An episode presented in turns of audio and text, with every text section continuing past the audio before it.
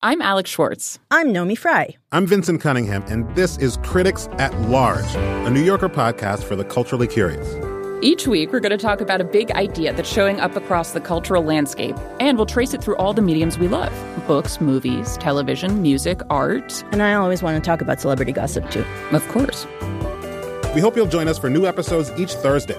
Follow Critics at Large today, wherever you get podcasts.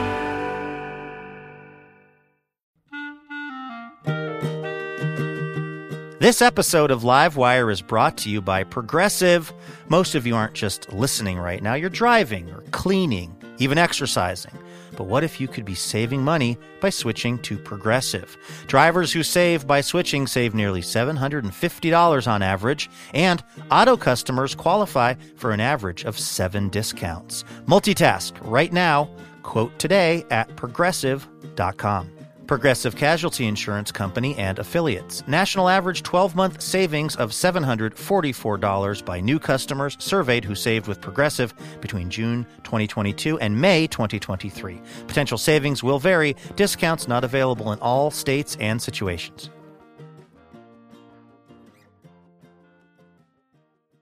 Hey, it's Luke Burbank. Welcome to Livewire. Sorry about this weird voice. Um, here's the thing I got laryngitis a couple days ago, and I have been trying to stay on vocal rest. So we are about to do the show.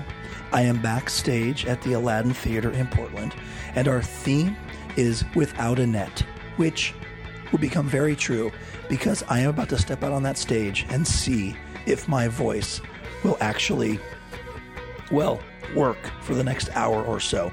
We do have a great show for you, by the way. We have Alex Honnold here. He is an amazing solo free climber, meaning he climbs up incredibly high cliffs with no ropes and, uh, well, he's lived to tell about it. We've also got David Wain, director of a million things, including Wet Hot American Summer, and we've got music from Taco Cat. It all starts, if my voice holds out, right after this. From PRI Public Radio International, it's Recorded in front of live audience at the Aladdin Theater in Portland, Oregon, it's Livewire with record-breaking free climber Alex Honnold, actor and director David Wain, and music from Seattle's Taco Cat and our fabulous house band. And now, the host of Livewire, Danger isn't his middle name, that would be Norbert Luke Burbank!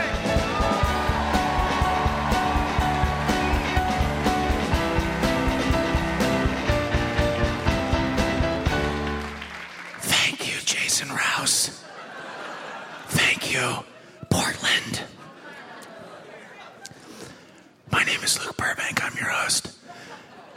Our theme this hour is without a net, which is exactly what's happening right now. Because I lost my voice a couple of days ago, and for the last 24 hours, I have been on total vocal rest.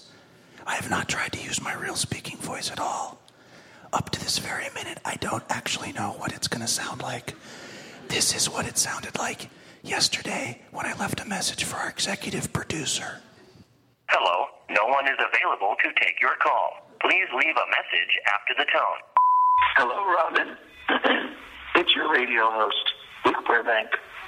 Um, so this is what my voice sounds like right now. And uh, it's like 10 o'clock on Friday, and, um, and it may be worth having some sort of a plan in your back pocket for how we might do this if my voice is not cooperating. Um, I'm also going to kind of go on like a vocal rest today and tomorrow to try to, you know, preserve as much of my voice as possible. Uh, okay, thanks, Matt. This apparently is the backup plan.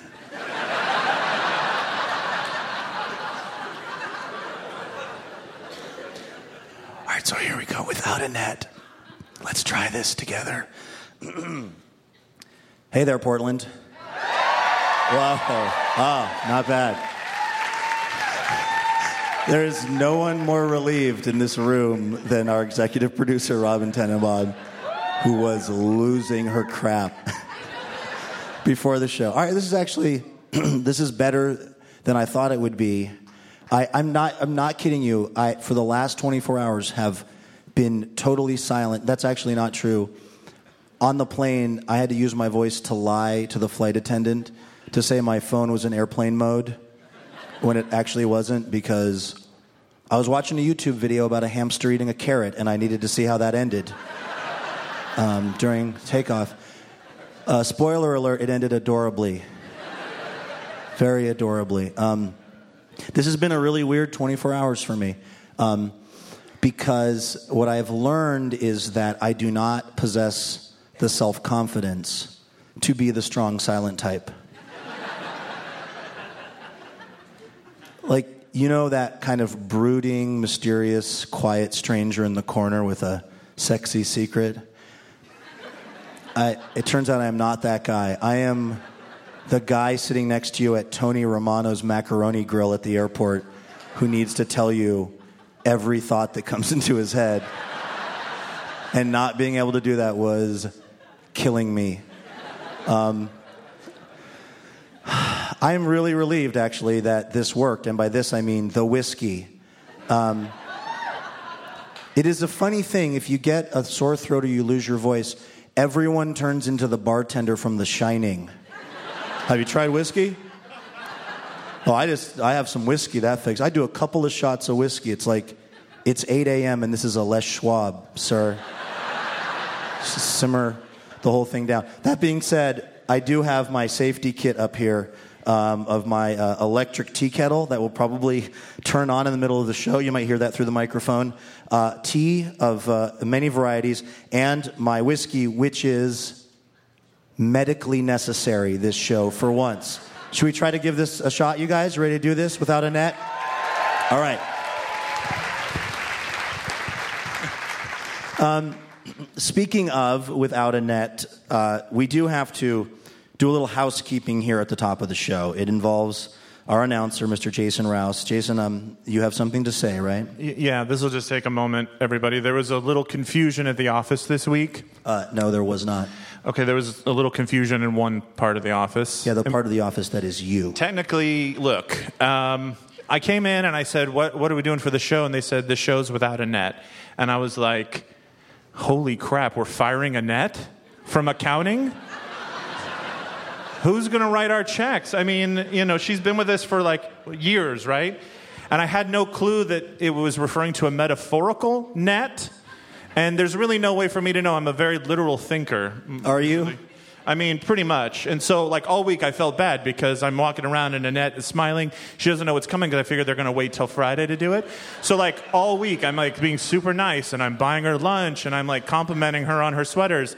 And, like, I even arranged for a nice big farewell cake uh, for Friday. Yeah, that was. Um, that's when things kind of got bad, huh, Jason? Yeah, Luca got really terrible. The cake was not a hit with anybody, least of all Annette. Yeah, I, I wouldn't think so. So, yeah, I mean, so Annette, I just want to say to you, I'm sorry. I wish you were here. I understand why you're not. You're still pretty, really upset, and and I'm just really sorry. And you know, I just want to say to all of you, Annette is a great person. She always, you know, she kept a little or keeps this little jar Yeah. of candy on her desk, and you can have it. And even though she keeps a lot of cats, she never makes you talk about them. And and you know, she always had like the biggest smile on her face.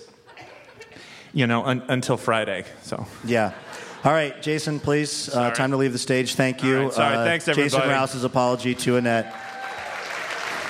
Glad we got that straightened out. All right.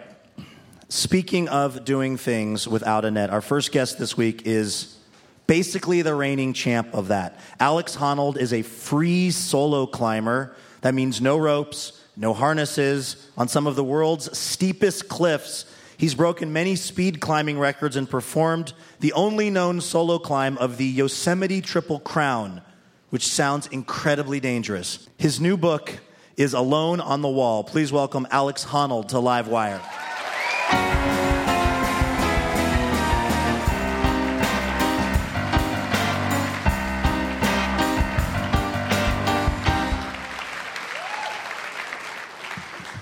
Hey, Alex, welcome to the show. Thanks for having me. I'm sorry, the stools are a little high here. I hope that doesn't make you nervous or anything. Uh, I, see what you did there. Yeah, right. Because you climb up really high. That was cool. Um, okay, for people that uh, don't really know, can you explain how free solo climbing works? Uh, so free soloing is just climbing with your hands and your feet and uh, no rope, no partner, no protection. Um, yeah, so it's basically just rock climbing, but very simple. But also very, in, for you, in, incredibly high. In places where a lot of other people probably wouldn't do that. Yeah, yeah, sometimes, for sure. I was uh, looking at your book and it said, whenever Alex speaks in public, he's asked the same two questions Aren't you afraid you're going to die? And why do you do this? So let's just get those out of the way right at the top. Aren't you afraid you're going to die? And why do you do this? I'm, I'm glad you're so creative. Yeah. That's, that's really, uh, that's good. Um, okay, do I think I'm going to die? Short answer, no, which is why I'm doing it. Um, you know, why do I do it? Um, that's more complicated. But, uh, you know, and just, I don't know, the aesthetics of it, the beauty of it, the, the freedom of movement, the, I mean, the free soloing for me is a very small percentage of my overall climbing, so it's sort of like that's the peak experience where, you know, typically I'm climbing with a partner and a rope and just having an amazing experience in the mountains. Um, you know, the free soloing is just sort of something a little bit more. But that's certainly something that you're known for because it is, it's pretty unique, the, the, the heights that you've taken it to, I guess. Yeah, I suppose so, but um, or it's just a testament to the fact that I'm not that good a climber with a rope on. You know, Yeah. so I'm just. I mean, that's how I've always climbing. considered your career a real failure in the rope climbing department. Well, you know, you could look at it that way. Yeah. Yeah. I think I don't have creative questions. Yeah. um, how old are you? I'm 30. When did you realize that you had a special ability for climbing? Honestly, I don't really think I have a special ability for climbing. I mean, I think if anything, I just have a, an especially deep motivation for climbing, and so I've done a ton of climbing in my life, and I've consistently tried to push myself as a climber and, and get you know better at it. But um, I mean, I was never like a gifted climber. It's just that I've put in a ton of effort. What, like you say, muscle groups, what are the muscle groups that you have really developed? Um, well, since you ask, um, did. my uh, and this ain't in the book. yeah, yeah. I mean, it basically comes down to your, your, your forearms, being able to hold on, like having strong fingers. I mean, people say that climbing should be all in your legs and all technique. You know, your legs are driving you upward. But as you get to sort of like an elite level of climbing, it becomes more about like how small of a hold you can hold on to, how strong your fingers are. Um, all right, hold that thought, which won't be hard for you with those massive forearms. Uh, we got to take a quick break. This is Live Wire Radio from Portland, Oregon. We'll be back in a moment with Alex Honnold. This podcast is brought to you by Ergo Depot, makers of the Jarvis Standing Desk. And now, if you want a smaller footprint, but you still want the stability of a desk with some real substance, there's the Jarvis Jr., just as strong as its dad, but it takes up almost half the space, and it's adjustable at the touch of a button. So you can stand when you're feeling like the go getter you are, and sit when you dang well please. Because you're an adult and you can make your own choices. The Jarvis Jr., allowing the floor space challenged to stand prouder. Get more information at ergodepot.com.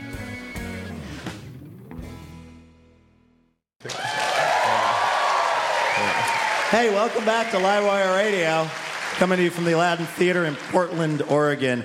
We have Alex Honnold here, climber extraordinaire. He is the author of the book Alone on the Wall, uh, known far and wide as a, uh, a solo climber, a free climber, although you were saying earlier that that's just one of the things you do. Another thing I read in a magazine article you were ready to do was you were meeting your friend Tommy Caldwell, who's an amazing climber in his own right. He was one of the guys that climbed that Dawn Wall. Yep. Will you explain to uh, folks who don't know why that was such an incredible accomplishment first? Basically, it's like the physically hardest piece of climbing that anybody has ever done on, on a wall like that. I mean, they lived on the wall for 19 days to climb what's essentially a vertical piece of glass. It's like crazy smooth, very, very hard. I mean, Tommy spent seven years training for it. It's like pretty hard. So you're buddies with this guy, and you're going to go meet him at the top, and you were going to take a, different, you know, simpler route and just kind of congratulate him. But I read in this article that the plan was that you were going to bring his baby with you. Yeah. And uh, listeners might be surprised to hear that that idea was shut down. Actually, honestly, the idea wasn't really shut down. The idea was shut down because the baby was teething and the grandparents weren't going to go to the top, and so it made more sense for the baby to stay in the meadow with the grandparents rather than go up top. But um, honestly, it's not it's not that hard to go up the side of El Cap and hike to the top. So I mean, carrying a 20 pound baby to the top of it, I mean, you know, it's like a light backpack on a hike. But I mean, if, I mean, if they're teething, it's a totally different story. Yeah, yeah, totally You don't want to don't mess with that. Yeah, yeah. Yeah. No, I mean, okay, so Tommy loves his family, obviously. And, uh, you know, months before, I told his wife that, you know, if they wanted to have the full family reunion on top, I would do, you know, basically I would do whatever they needed to help Was take the family reunion type thing. And so, had she asked me to carry their child, I totally would have. But then it didn't make sense because he was teething, so I didn't. But- I see. So that was going to be the only way for the whole family to be there because the, the, there was no other access to that spot, yeah, basically. to, to get to the top of El Cap, I mean, basically there are two ways to get up there, and I was willing to carry the baby up either of them. One is like a long walk, one of them's a short walk with a little bit of ascending on ropes. But either way is totally safe, totally casual. You know, it takes like an hour or two. Um, I mean, like Tommy didn't think it's anything, the mother didn't think it's anything, um, but it, you know, the baby's teething. So what do you do? Leave, leave it at home. So you say totally safe. I mean, uh, that would indicate that you feel like something like that is because of the ropes and because of how solid the rigging is. Again, I don't know all the terminology, but do you feel like there are things like that that you can say are, are completely safe, essentially? Yeah, something that I'd be willing to do day in, day out, every day for the rest of my life without, you know, no second thought. Like totally safe, like walking down the sidewalk. Some of the photos in the book, by the way, the book is Alone on the Wall.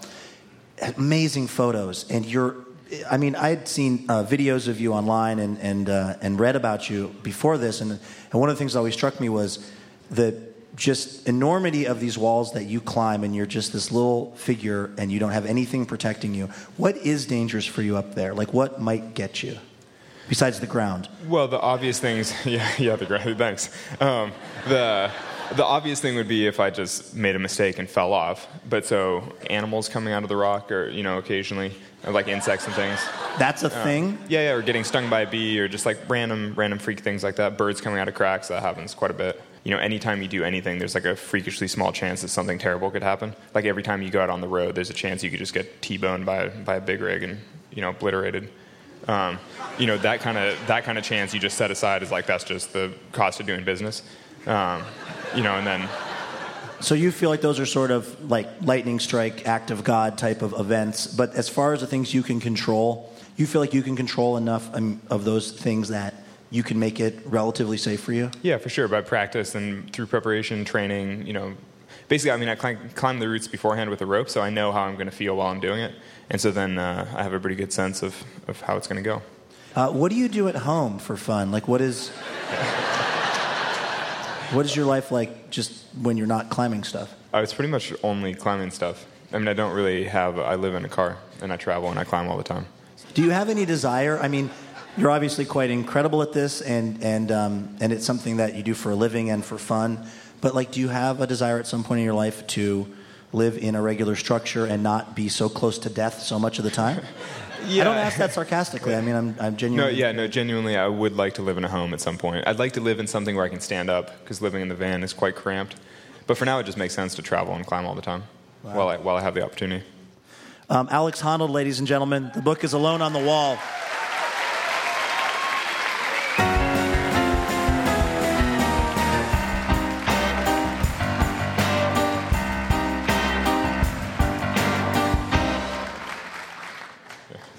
All right, Alex Honnold is here. Um, he has free solo climbed all over the world.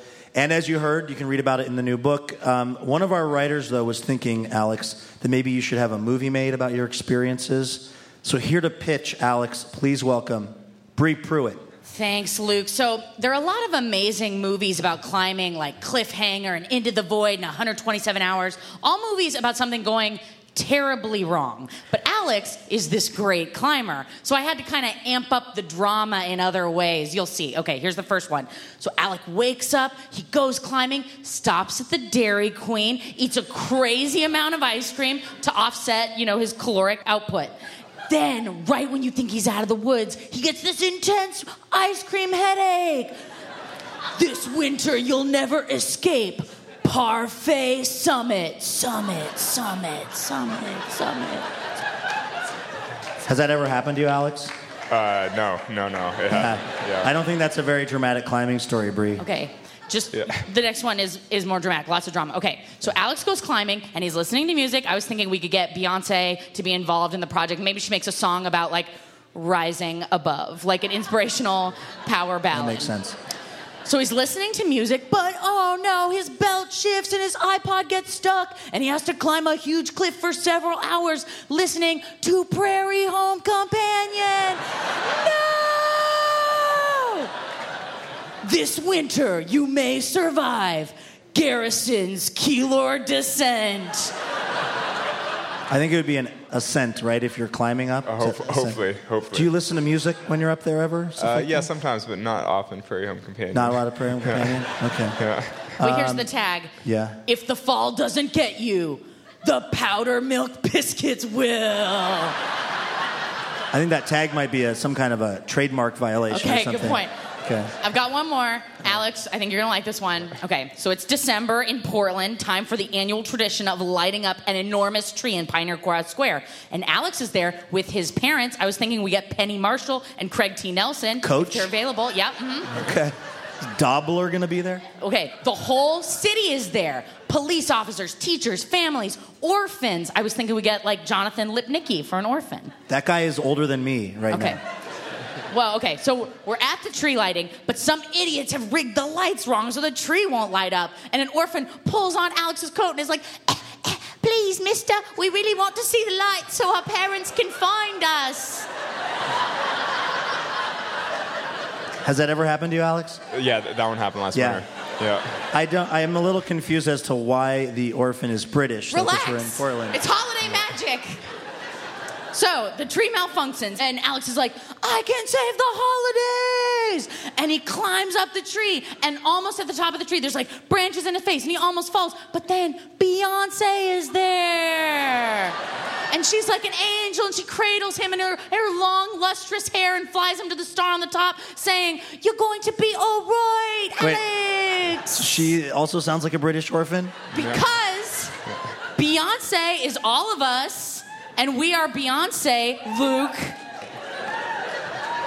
Anyway, I can't argue with that. so everything lights up, and Beyonce sings an inspirational ballad about the holidays and orphans and sneezing on the beat so it gets sicker. I know about that. That's how I, my voice got this way.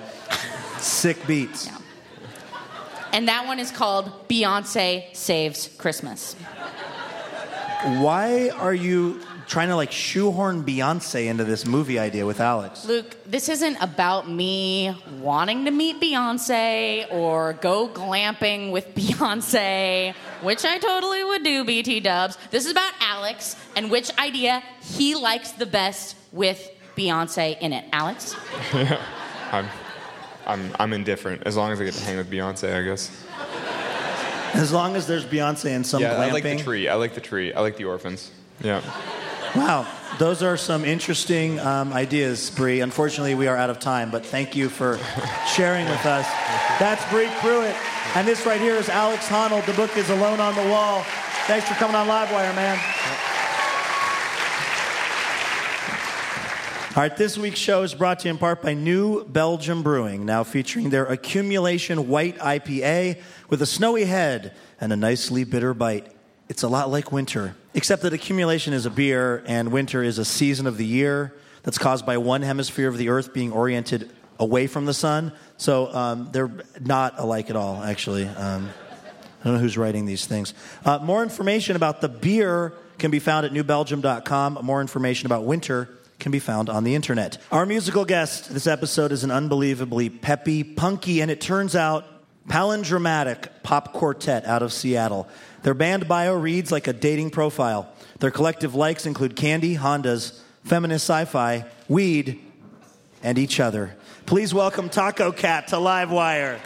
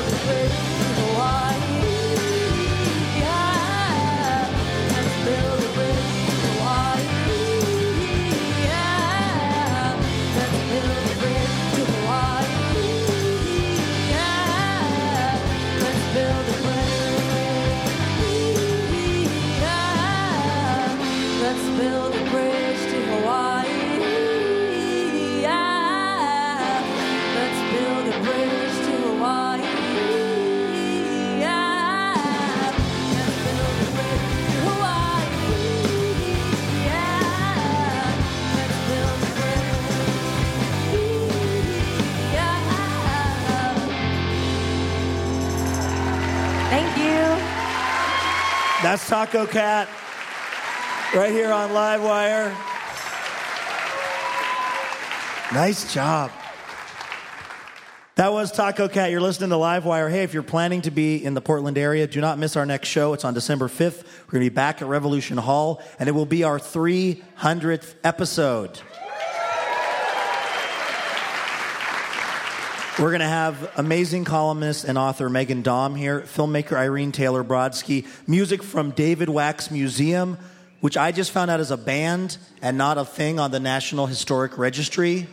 So that's exciting. If you want to find out more about coming to the show, go to livewireradio.org. If you're an artist and you're lucky, you might get to experience cult success or maybe even mass appeal. Usually, though, you don't get to experience both. But David Wain has. He's the co creator of cult projects like Stella, Wet Hot American Summer, and Children's Hospital. But he's also directed big hit films like Role Models and Wanderlust, which starred an unknown named Jennifer Aniston, among others. He recently co wrote and directed the Wet Hot American Summer prequel series for Netflix. Please welcome cult and non cult phenomenon David Wain to Livewire.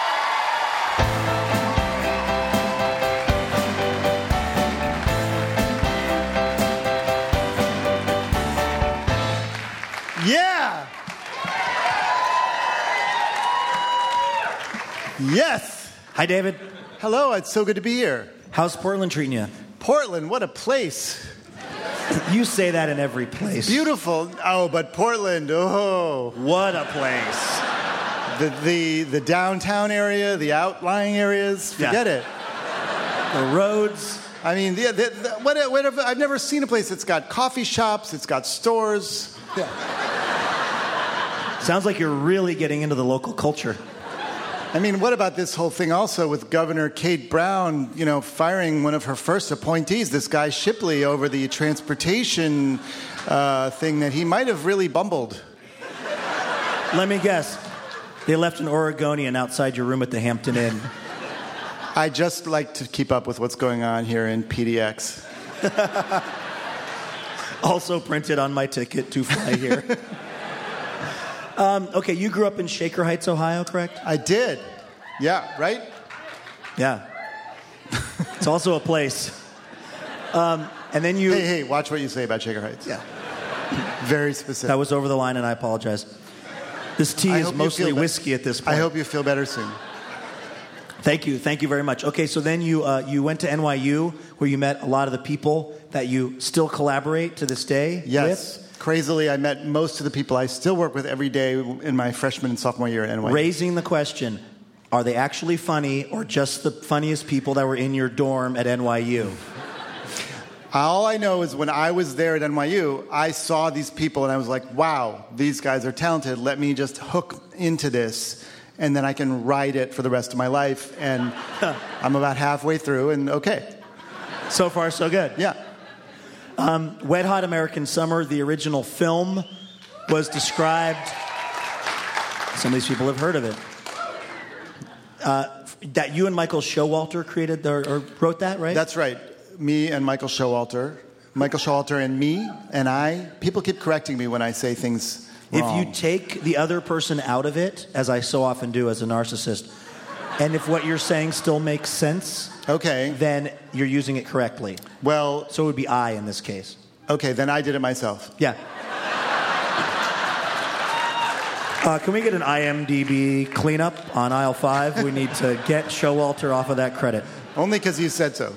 Um, who had the idea for making Wet Hot? Well, for making a movie about a summer camp. Was that something that you were into that, that Michael had experienced? It was really actually something we both had had real experiences at summer camp that we remembered and talked about over the years. But we were writing what we thought was more of a quote real screenplay at the time, which was a high school romantic comedy, and it seemed like it was going to be too hard to to make it right. So we're like, let's just do this quickie, fun, who cares kind of thing where we get a bunch of our friends and we'll go out to the park if we have to, and we'll just do something about summer camp where you don't have to have any lighting because it's outside, and you know we can we don't have to write a script. We can just screw around and. Uh, that's how I actually started it. We're like, it's a camp, camp, so obvious. We make it about camp, and then uh, little by little, it, it, it because it took us three years to get the money, we ended up writing it into a real screenplay. Yeah, because I mean, it had a theatrical release and was it wasn't just a little sort of small project. It ended up being something that made quite an impression on a lot of people.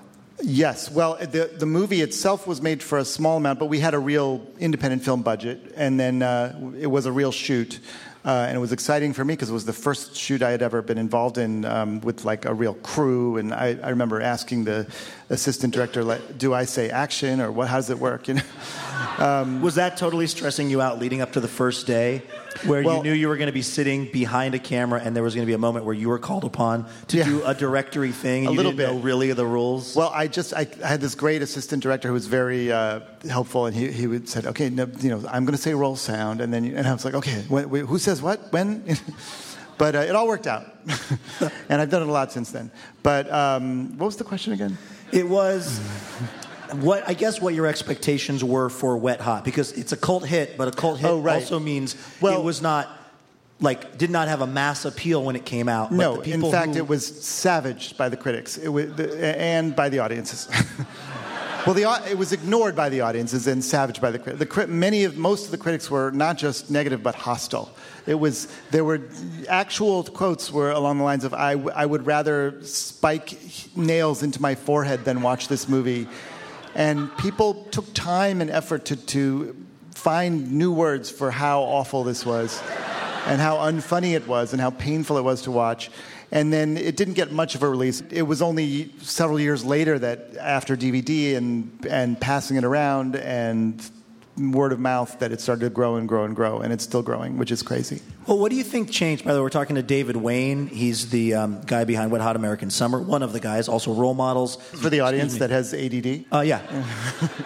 Somebody's getting into a Volvo right now. I see. and they don't know what we're talking about. so we just remind them. He also made The State, Wanderlust.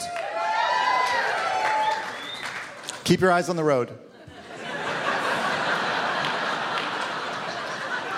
Don't check your texts. Just listen to the show. Not worth it. Not worth it. I, I saw that you were on uh, Drunk History. Yes. And that show is, I, I try to recreate that often on this program as a radio product, but um, you, were, you were talking about Dorothy Fuldheim. Yeah.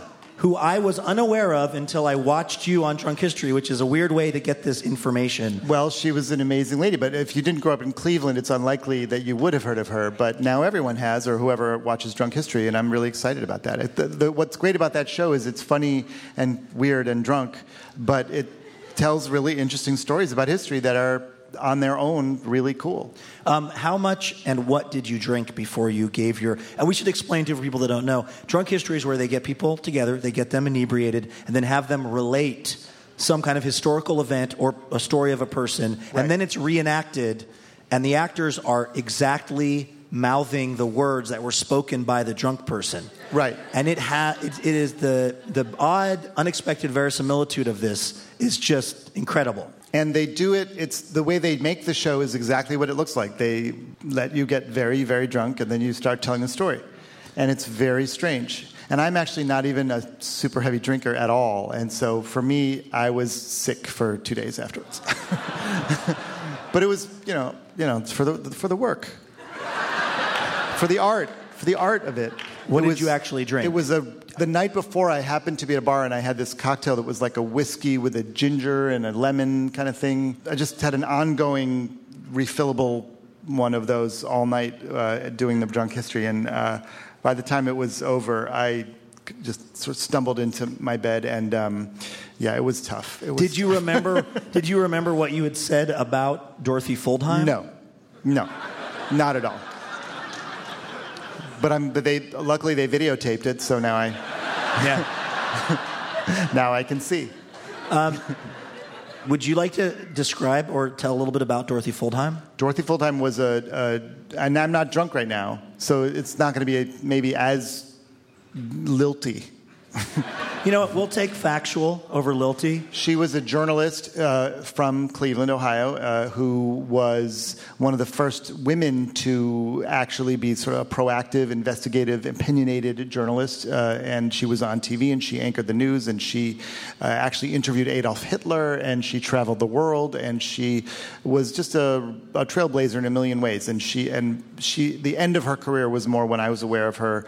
Uh, I think she died in the 80s or something. I was uh, a few months ago, but when I did the research. But um, I remember watching her as a kid, and she was just a really inspiring, cool lady, and, and it was uh, fun. To, I, I've done two drunk histories now, and they've both been about my hometown of Cleveland, which has really been awesome to do.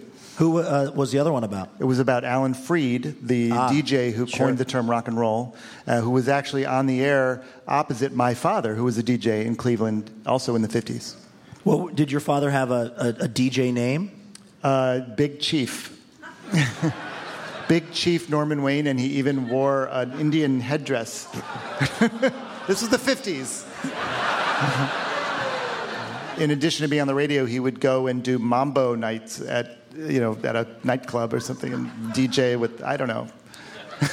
did, did it always vex him that Alan Freed came up with rock and roll? Wasn't he always like, you know, jump and slide? Was he trying to do his version? Because Yeah, like, he he tried jump and slide, and we really pushed it for years, Yeah. and it just never quite.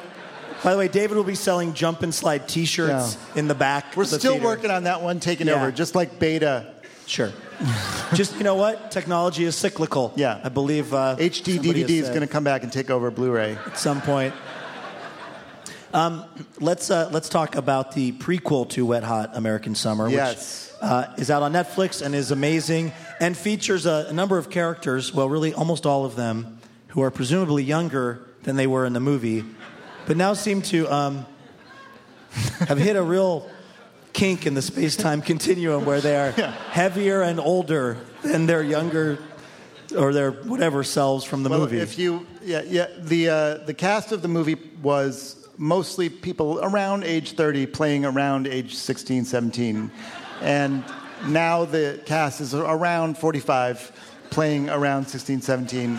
Um, But we address it in the prequel, if you've seen it. At the very end, the, the, we explain that now that Janeane Garofalo's character, Beth, is taking over as the director of the summer camp, she's going to add a new vigor and youthfulness to the proceedings, and people will feel 15 years younger by the end Oh, of the okay. summer. Oh yeah. Okay. oh, now it all makes sense. I feel like an idiot for asking that question. Yeah, why did you? I'm sorry. Weird. I've sort of embarrassed strange myself. that you would ask something like that. Let's take a break for me to get my dignity back together. Uh, we need to take a quick break. We have David Wain here. Uh, we'll be back with more Livewire in just a moment. Hey, do you live in Portland or are you traveling our way and you want to find some totally unboring ways to spend your weekend? Maybe you want to read an incisive review of a fire juggling, Elvis impersonating trapeze artist slash acupuncturist. It's all in Portland Monthly's On the Town newsletter. To get the best of Portland's arts and culture delivered to your inbox for free, go to pdxmonthly.com slash newsletters. Hey, thank you so much for listening to this podcast version of Livewire. You know, we would not exist without you, the listener, because what would be the point of doing this show if you guys weren't out there taking notice of it? Look, if you feel like Livewire has brought something great into your life, like maybe a band you love or an insight from one of our comics or our guests, please consider becoming part of our League of Extraordinary Listeners. Membership starts at just 35 bucks a year, and it comes with some great perks like members-only content and members-only jackets. Not the second one, but the first one, which is pretty cool. Visit livewireradio.org to join today. And thank you so much.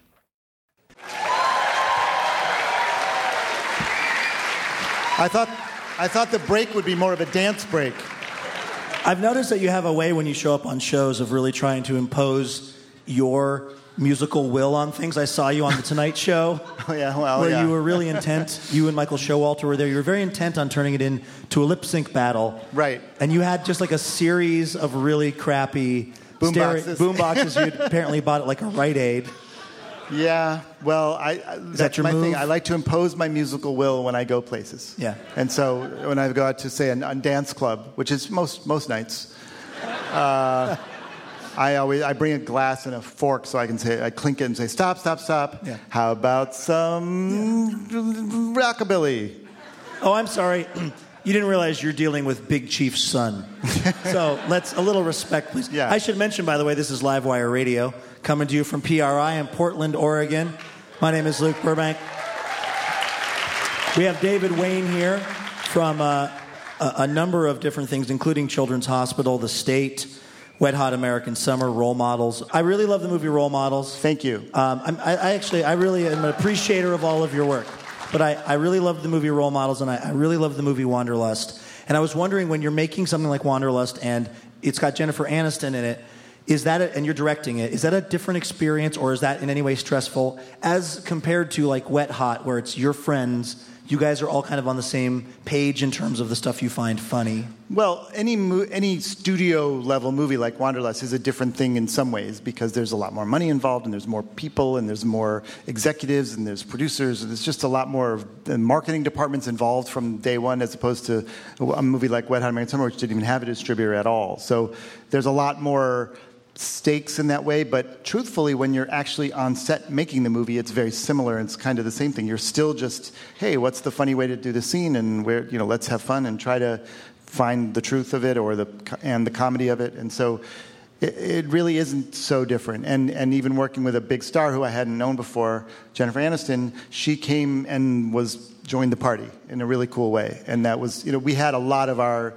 crew that had been in, you know, Joe Lo Truglio and Paul Rudd and Ken Marino, a lot of people that had uh, done things in the past. So she she was like the guest that came to the party and and jumped right in, and it was really cool. Um, you have directed a lot of really funny things. Do you feel like you have uh, a secret to or a an approach to like how much room you let the improvisers have, how much kind of going off script is the right amount, and then at what point it it's not as funny? Like what's your what's your kind of approach to that? After about six minutes, it's not as funny. No, I'm just kidding. That's bad because this show's like an hour. I mean, when I'm doing directing, my fe- feeling is, especially as I get older, I, I try to be so prepared both with what the script is and the plan for the day so that if I show up to set utterly brain dead, it's still going to be okay. And then I make sure that whatever the plan was that we had, we try to execute, or unless it's clearly a better idea. And then improvising, for me, is more the salt and pepper around the edges, or if you want to try something here, or let, let it go. But I am worried sometimes about getting too enamored with the spontaneity of something that you come up with on set and getting seduced by the freshness of it, even though maybe that joke that was written six months ago and we've heard in a bunch of table reads and read over and over again and we're tired of, but nobody else has heard is still the better joke because we've worked on it. So that's what I think. So you, are, you you get the way that you guys have written it or planned it, you get that down, and then once you feel satisfied with that, then it's kind of like improv for the next. It depends on up to six minutes. It depends on the scene and the project and the actors and the nature of it because it dip, on things like Wet Hot, the, the Wet Hot series and the movie, we were moving so fast, or it's like Children's Hospital, that it feels loose and fun, but we really almost never improvise because there's just no time, and you got to just get it, get the script and move on. Uh, Wanderlust, we had more time and was just structured differently, so we were able to do what you said. Yeah, get the script and then just riff for a while and try different things, and they each have their their pros and cons. Well, another actor who you've collaborated with a lot is Paul Rudd. And you claim to know Paul Rudd pretty well. Yes. That's why I want to ask you about that knowledge with a little quiz we're calling Rudd or Fudd.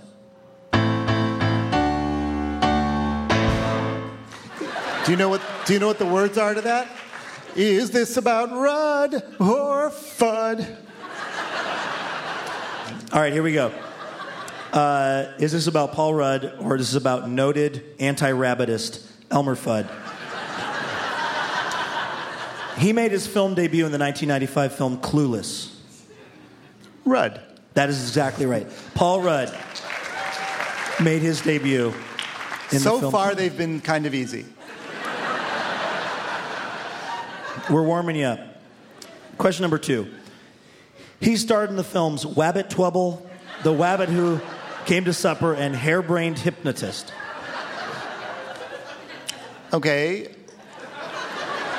So I don't, I don't absolutely know the answer, but I'm going to take like a, a guess based on context. You do have a lifeline, by the way. I'm going to say Fudd. That's exactly right, David Wain. That is Elmer Fudd.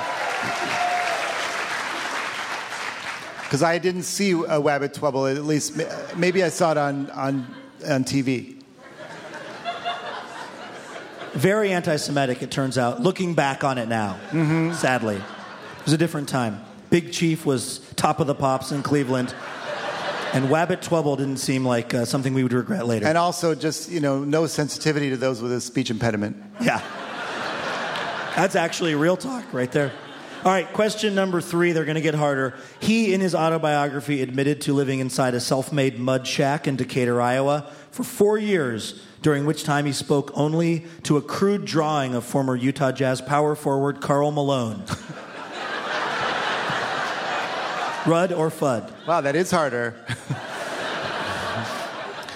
uh, uh, Fudd. Ah, that was Rudd. Paul Rudd. Oh, You may not know him the way that you claim to, David Wain.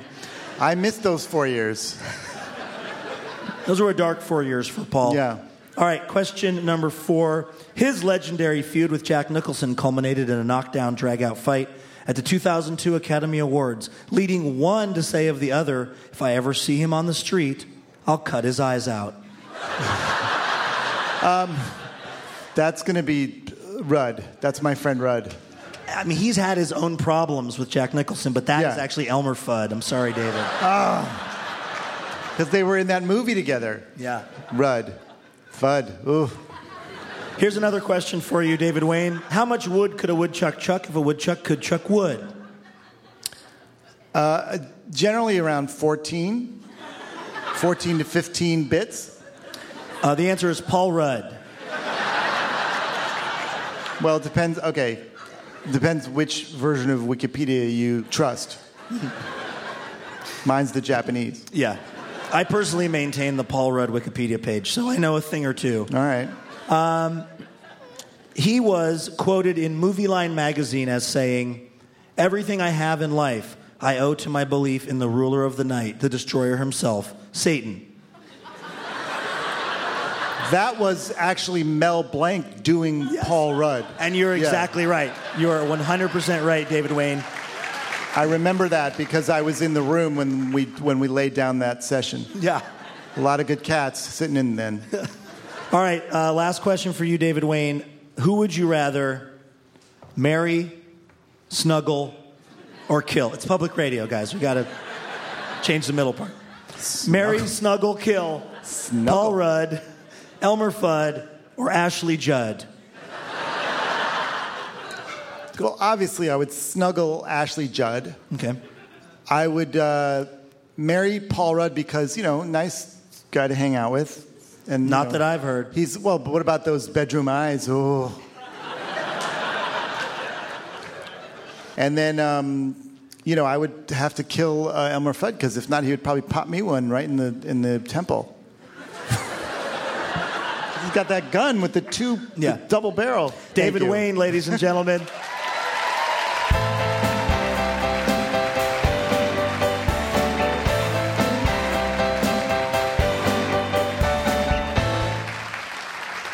That was David Wain. Wet Hot American Summer First Day of Camp is available on Netflix right now. This week's show is brought to you in part by Alaska Airlines with 38 nonstops from Portland and this winter adding Austin, Texas, where Livewire airs on KUTFM. Hey, Austin, come see a Livewire show sometime. Maybe it could be the beginning of our country's first ironic mustache exchange program. Alaska Airlines keeping you connected non-stop. More information at alaskaairlines.com. Please welcome back to the stage Taco Cat.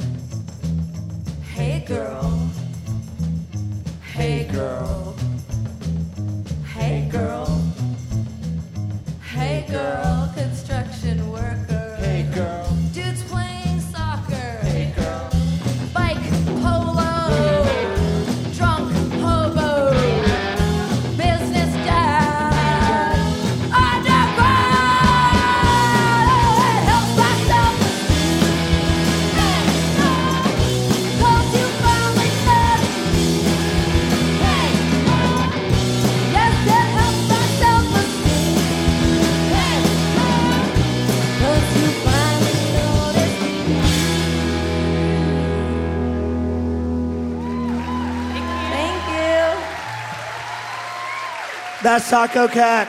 And that's our show. Thank you.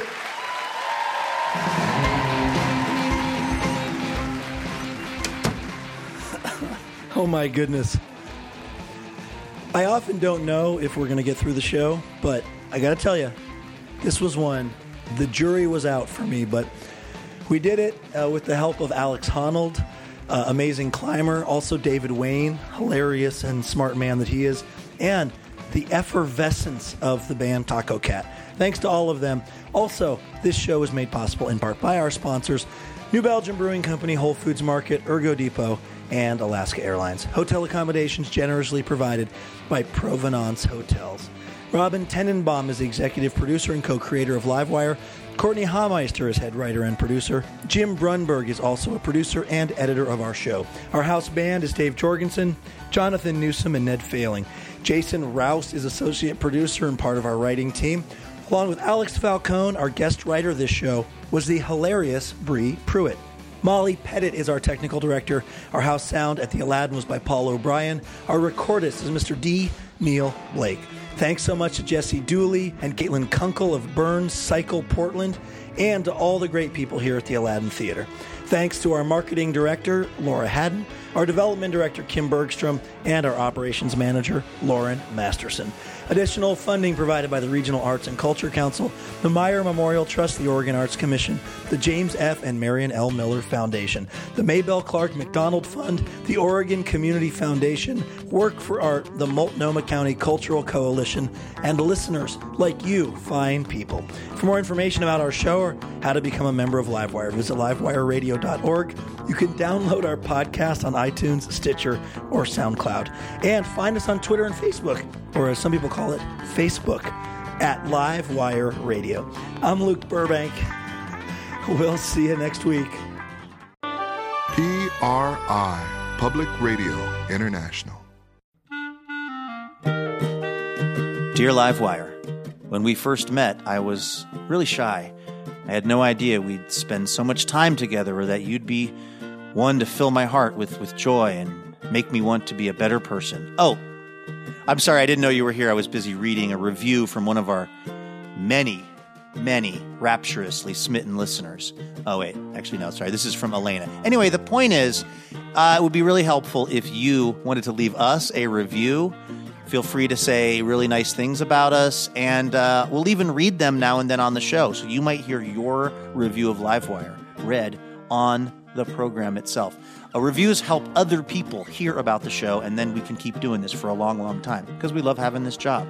Uh, thank you so much. If you've left a review, and if you're about to leave a review, you can go ahead and do it right where you get the podcast.